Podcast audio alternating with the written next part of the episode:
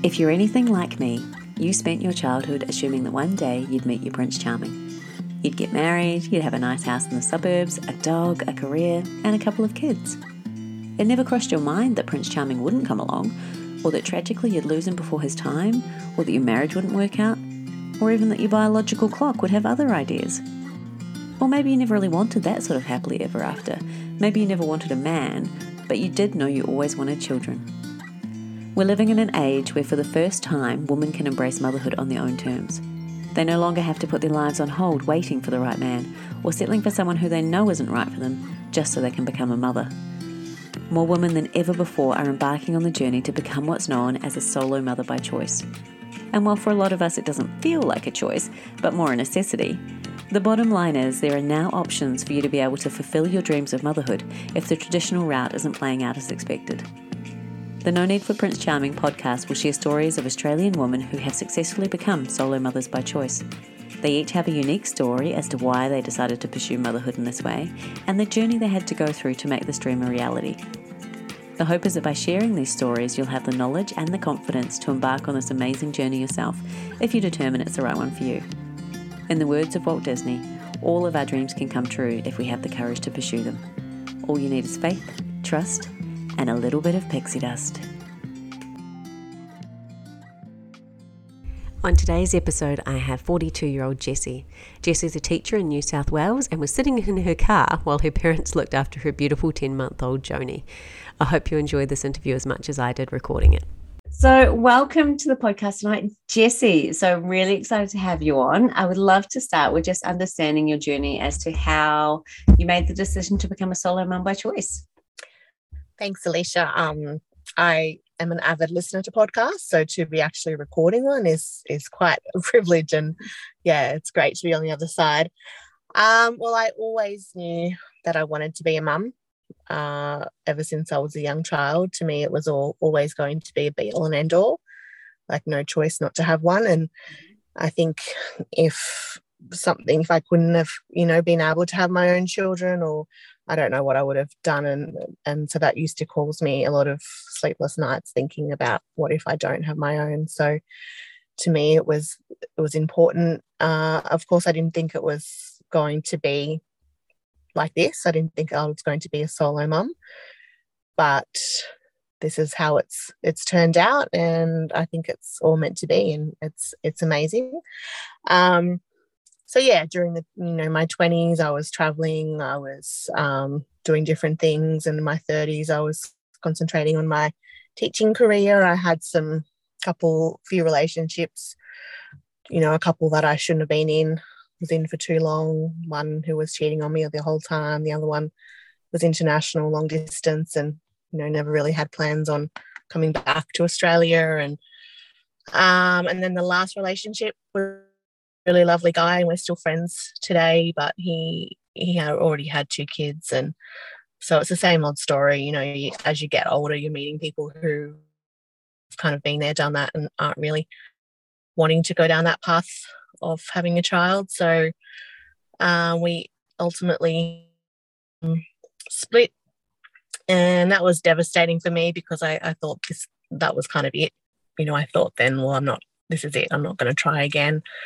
I'm just going to do this on my own. I had thought about it, you know, previously when I was around 36, maybe, but I kept putting it off thinking that no I'll, I'll, meet someone i'll meet someone you know why why won't i meet someone everyone everyone meet someone. Everyone has someone, or my friends have someone. So why won't I? And so I always held that hope that I would. And then, yeah, I, I didn't. And so I, I thought I'm just going to bite the bullet and, and do it. I even had some friends when I was around 36, a lovely couple offer for me to have um, to use his sperm and and and go you know, have him as a, a donor father, but ultimately decided that um, it would just be too complicated. And I thought, no, I'll, I'll, I'll meet someone, I'll meet someone. And I didn't. So, um, so, that, so that's I interesting. Went, so they were a couple. Did they have children? Yeah, they had, um, they had children. Um, they're just a really beautiful, beautiful couple and, and knew how much I wanted kids. And I think it was her. I won't I won't say their names, but I think it was her who, you know, thought of it and talked to her husband about it. And um, we we kind of went out for lunch one day, just her husband and I, and talked about it. And uh, I thought seriously about it, but yeah, mm-hmm. ultimately I just thought I was still too young still to kind of go, go down that path. So ultimately decided not to. And yeah, I, I, I think that I'm glad I didn't. I think everything's worked out how it should be now.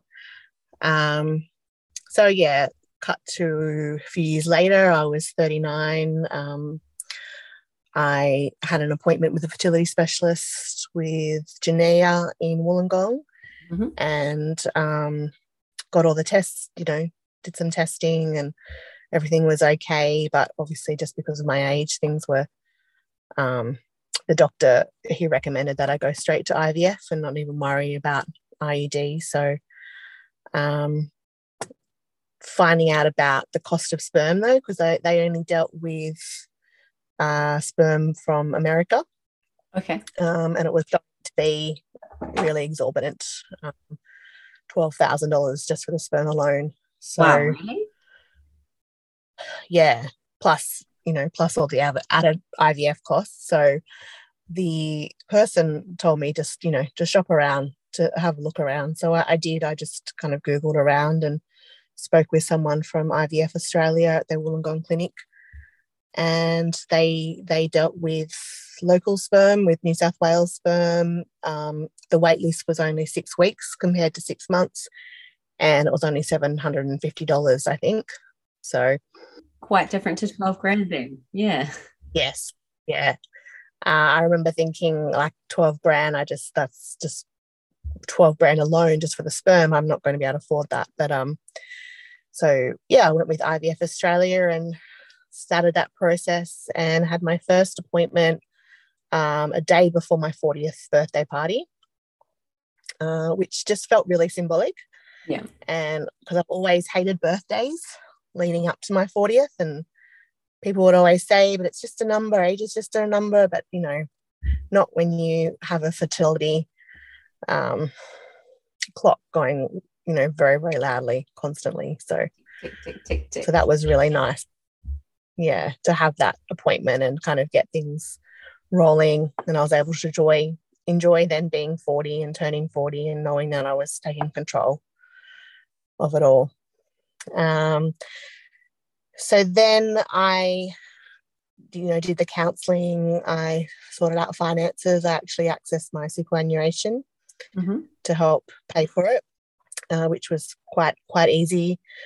Um, I was on the wait list for a sperm, and then um, got to the you know the time where I was able to access the database, and I'd organised a little help Jessie pick a baby daddy sperm party, which was um, one of the weirdest nights of my life. I had just a few close girlfriends over, and they were all you know having a few wines, and uh, they a friend turned on the computer for me and logged on, and I just burst into tears. I just became hysterical and just couldn't do it. And um, a, a good friend of mine finally calmed me down, and I came out. And but I couldn't look at the screen. I couldn't look at anything.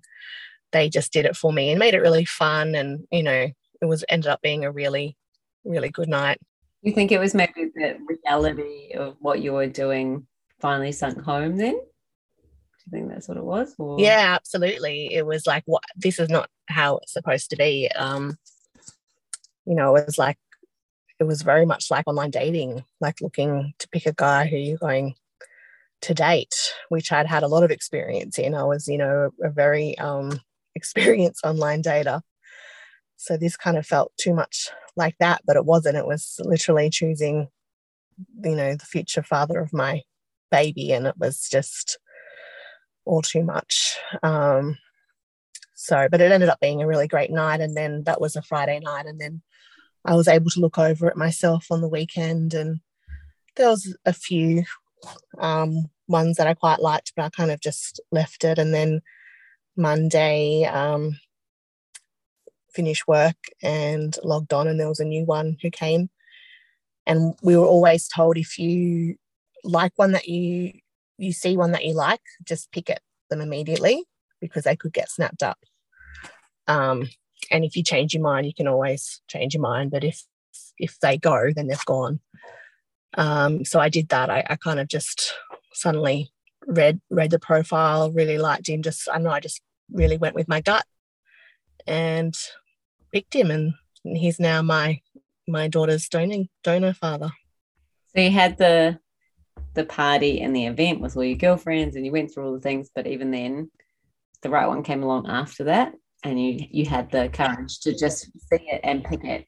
Mm-hmm, that's right. Yeah. Um, and funnily enough, like he and he kind of when I look back at it, think oh, he's probably someone I'd end up dating it would like to date anyway. And I've heard that's a good way of kind of deciding, you know, is it someone that you would be attracted to? And um, I thought that was an interesting way of looking at it. Um, so yeah, that's how I chose chose him. You know, things like medical history and and health and all of that were, were the most important to me. Um, but I think once I actually did make the choice, kind of just went from my mind then. I didn't really think about that part of it anymore. Yeah. Um, which was which was good.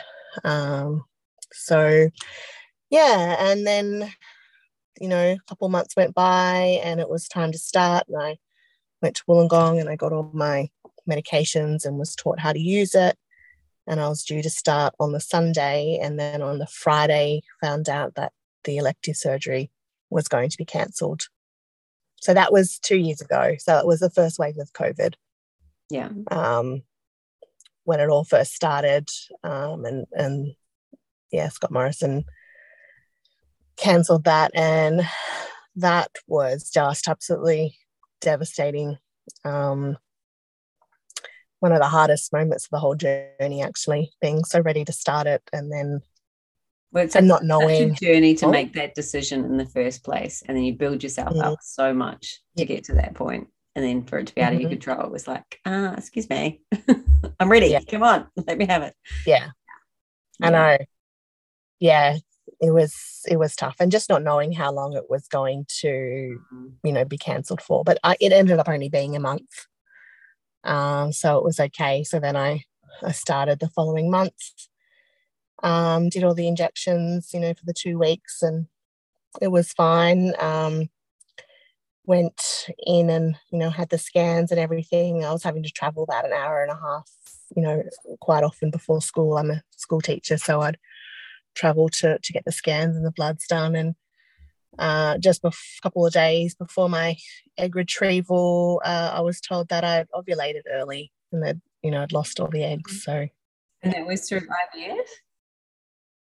Yeah, the IVF. So I just, I, um, yeah, they'd picked it up on the on the blood test that I'd I ovulated um, before they were able to Oh, wow. before I was able to go in for my egg retrieval. And that was something I didn't even know was a thing. No. Um, so that was a real shock. Um, yeah, that was that was a really a hard day because I'd actually gone through, you know, the all the two weeks of injections and for nothing. Um, so anyway, it was good that they caught it before I actually went in because then it only it cost a thousand dollars instead of like a full round. I wasn't charged for a full round of IVF. Um, so anyway, did it again next month, did some more, got some more eggs. Um, I just found it was just such a a numbers game. It was just, you know, how many eggs do you get? How many fertilized? How many make it past day five? And there's just so many different little milestones that you, you know, have to get ready for, you know, for disappointment if if the news isn't good. Um, so that was that was hard. But um, I ended up with being transferred with one fresh one, and I had a frozen embryo still as well. And I'd been doing acupuncture and everything, but the um, that one didn't take. The fresh one didn't take, and I um, found out that I wasn't pregnant because I, I got my period at nine o'clock. Just I was about to go into having a parent meeting with the school counselor, so I had to just fight back the tears and put on a happy face and be professional and that was yeah, that was pretty hard. Um, but then, yeah, the next month I went in and had the frozen one transferred, and that didn't stick as well. Oh. And it kind of just got easier, I think. I think the COVID thing and then the early ovulation and then the not being pregnant all kind of built me up for this next um, you know, unsuccessful pregnancy. And it was then I really realized just how much I could take and how strong I really am. Um, that I, I just thought that I was going to be a real blubbering emotional mess through the whole process, but I wasn't.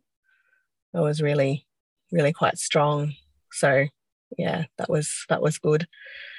Um, so then I had no eggs, no embryos left.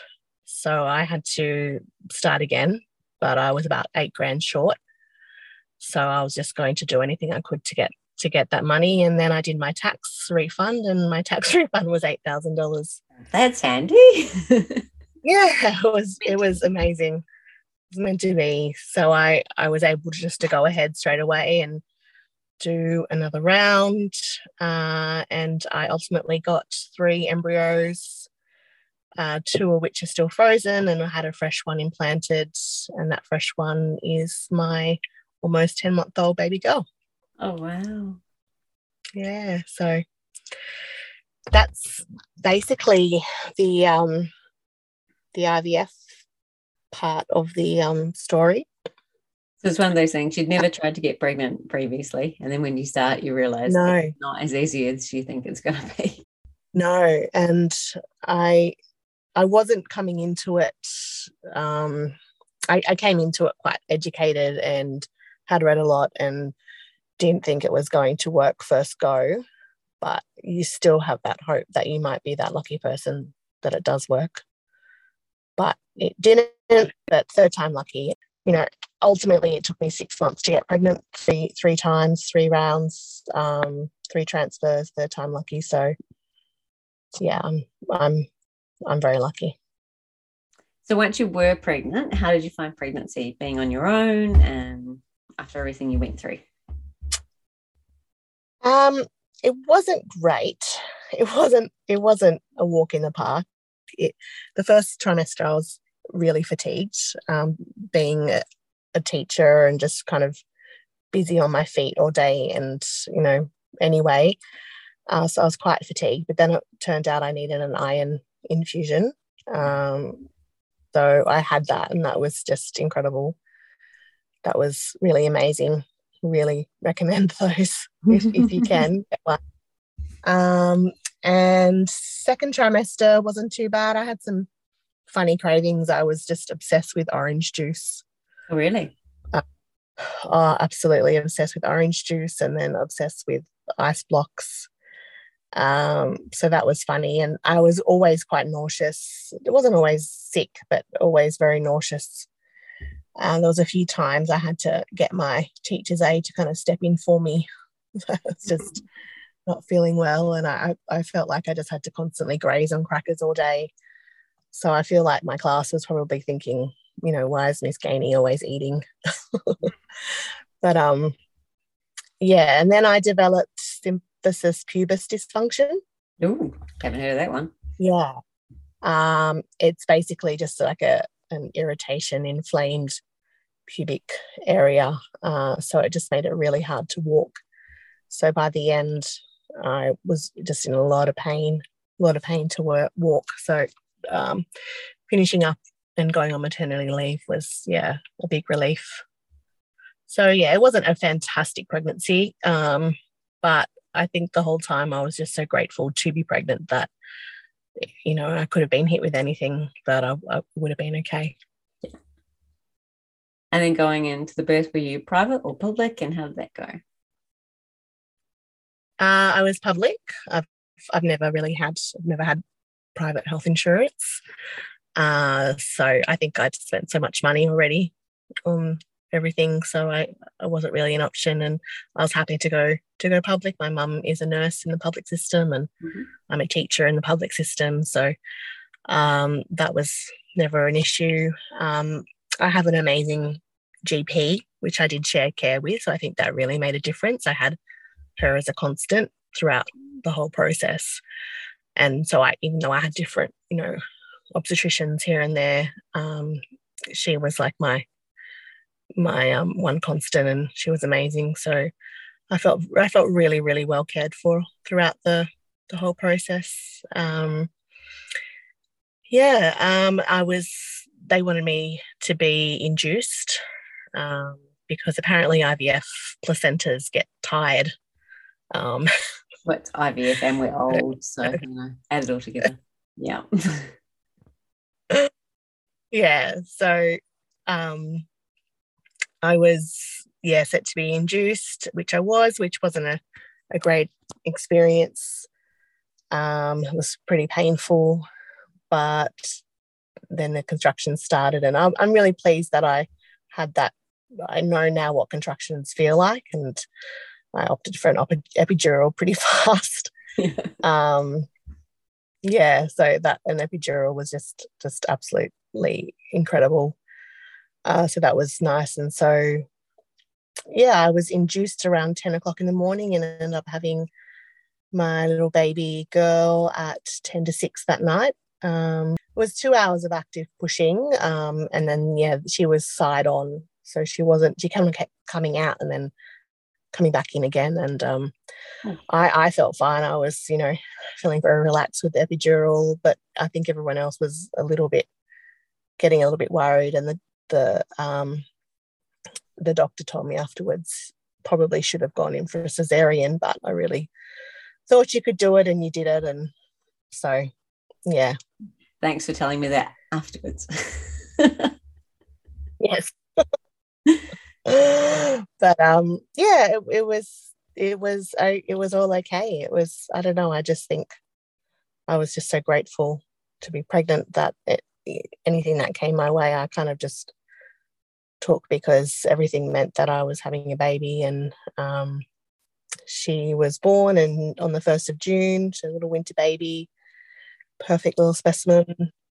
So, yeah, she'll be um, 10 months in not very long at all. So, she's just an absolute gem. She's an amazing little baby, really happy and just, uh, just, yeah, motherhood is everything I've ever wanted it to be and more. So, very, it sounds like you've got some some really great friends around you that obviously supported through picking the donor and all that sort of thing. Have you found any negativity along your journey, or has everyone been really supportive? No, it's all been really, really supportive. Um, I have an amazing village around me uh, at home on the south coast. Um, teacher friends and other friends who um, are, you know, some of them are a bit younger than me and have young kids, and so they've just been amazing, you know, being on maternity leave together and uh, incredible, incredible friends. Um, and I've got beautiful older uh, friends who my mum and dad asked if they would be Joni's other set of honorary grandparents. Aww. So, um, you know, without the, you know, having a donor for a dad, not having that other set of grandparents. So she does have a, another nanny and Poppy. Oh, um, so that's really sweet. Yeah, and my parents are, are a little bit, uh, you know, a little bit away from me, but they're really supportive and absolutely adore her. So, no idea. I have a really amazing support network, and everyone has just been so positive and happy for me. Um, so it's been it's been a, just a really great experience. And how did you find the first couple of months being at home? Did you have someone or family around to help you in those early days, or how did you navigate that? Yeah, well, I was really lucky uh, that I had Joni when I did because a few weeks later, um, Sydney went into lockdown. So it would have been a different story just being at the hospital. I would have not necessarily had my mum with me then. Um, so mum took some time off work and she came and lived with me at my house for the first five weeks, um, which I honestly don't know how people do that part alone. Just all the the washing and the cooking and the um, Joni wasn't gaining weight. My milk hadn't really come in, so I had to, you know, express and then top her up with formula and um, you know every two hours it was on a kind of a strict regime for a few days and I just don't know how I would have done it without my mum there. Um, and I had a lot of vis- visitors, and yeah, I've been really, really showered with so much um, love and and gifts, beautiful gifts for Joni. I've had, hardly had to buy anything, so just people have been just so so generous, um, which has you know just blown my mind. And so then after the five weeks, Mum had to come go back to work, so I came back with her okay. to to their house and stayed ended up staying for longer than I thought because of lockdowns and everything.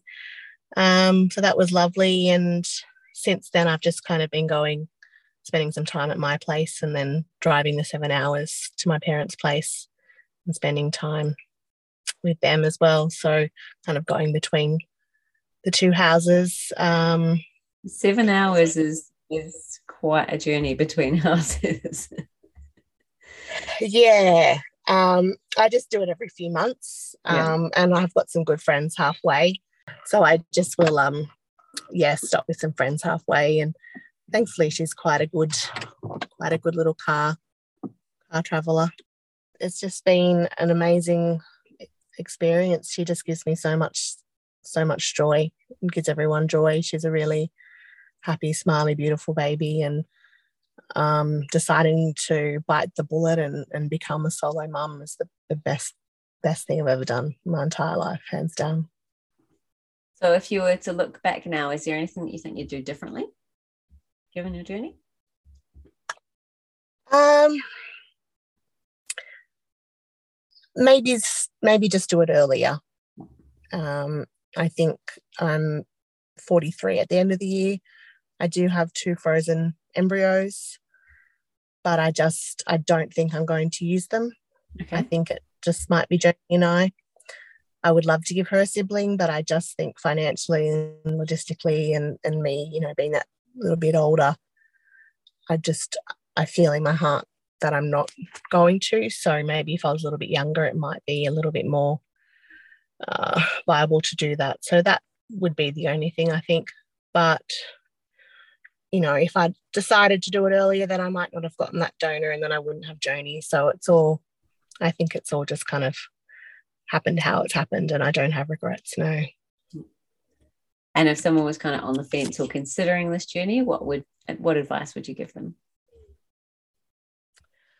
Uh, I would say definitely go out and get all the tests done. You know, it can be time consuming, it can be expensive, you know, getting the AMH levels, all those types of things. It's expensive, especially if you have to travel to get the tests. And but I think it's really worth it having that knowledge of just the starting point. You know, knowing whether or not you can even have a child if you've never tried before. Mm-hmm. A friend of mine just recently decided she was going to go down the same path, and she did all the tests and discovered that she, her eggs aren't really viable, and she probably won't be able to fall pregnant using her eggs. So now she's actually found an egg donor so now that she knows that that she can you know do something about it but um yeah so i would say get as much information as you can and then just just do it just do it and you obviously changed clinics quite quite early on when you learned that there were other options for access to, to donors um what would you what would you think in terms of advice for people when they're looking at clinics to go for because you're obviously a little bit in the a little bit further away from traditional areas where there's lots of access. So, what should people be looking for?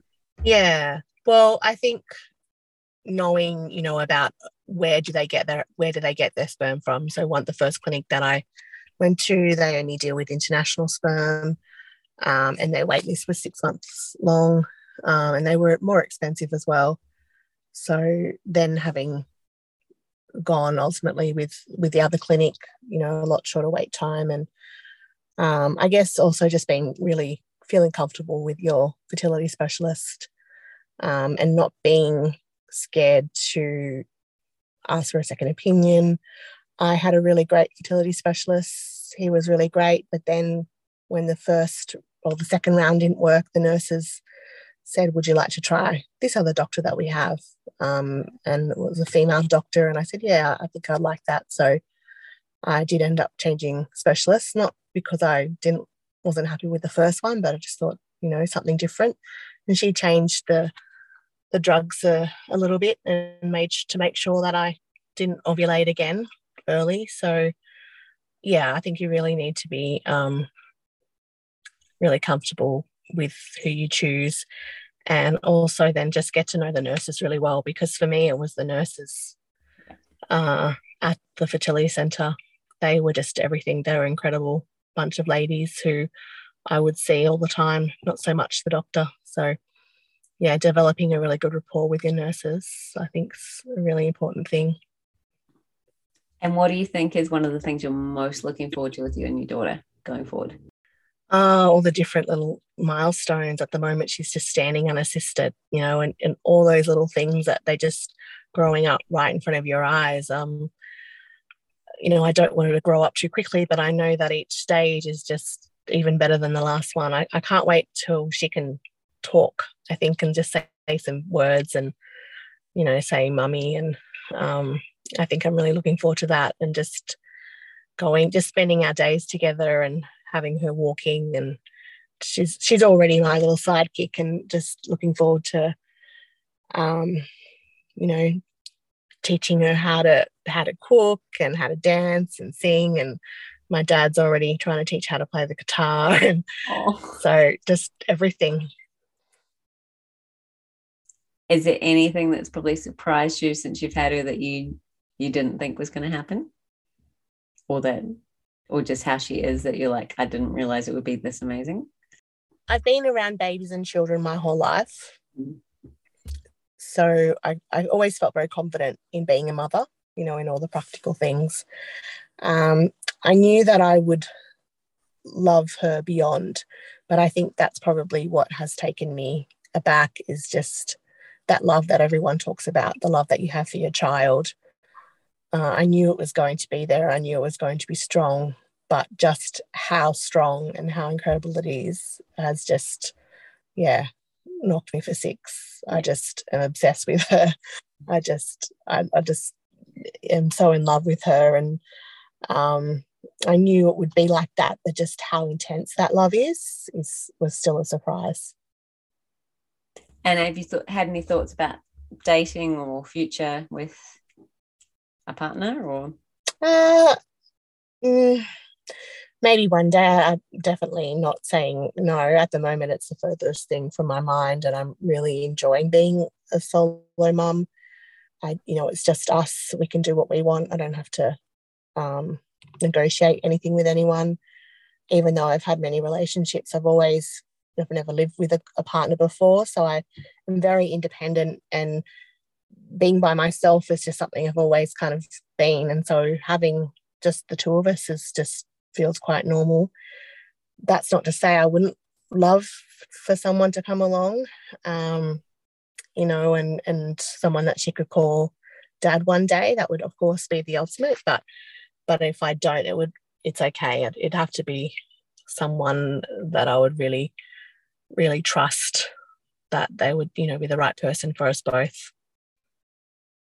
I think this is the benefit of going down this journey is that you then become so fussy on who you will allow into your daughter's life that if there is anyone special enough, they're going to be pretty damn amazing. So they'll be very lucky to have you.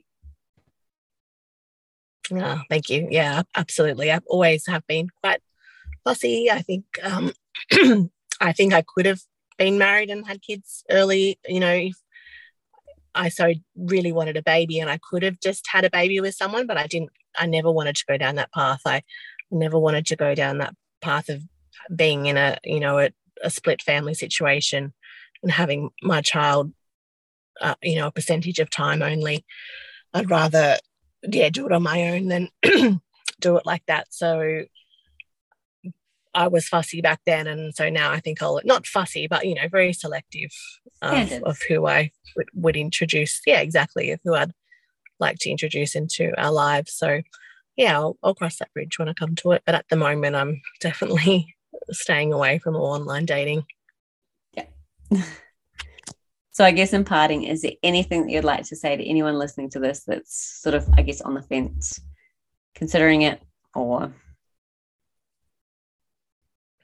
Uh, I, I know it's been said before, so it sounds very cliche uh, to just just to do it, you'll never ever regret having a child. Um, but I also think you still need to be really realistic about it and know that yes, some for some it does happen quite easily, and I I, I consider myself one of those. I think falling pregnant the third time is quite you know quite easy compared to a lot of women. So know that it can be a hard slog and don't expect to fall pregnant the first go. And so, and then also decide, well, how many kind of rounds am I willing to go and have a kind of a number and really look at your finances and like, this is how much it costs per round and, and how many am I going to afford to do. And so, yeah, I, I'm someone who likes to research and look into things. So if you're that kind of person, then I think definitely that's a good way of, of looking into it. But yeah, just biting the bullet and just doing it and not waiting too long. Well, thank you so much, Jessie. A gorgeous story. I'm so glad you've got your beautiful daughter now. Whether you have siblings in the future, you've got options. So be interesting to check in in a couple of years and see what you ultimately decide on that.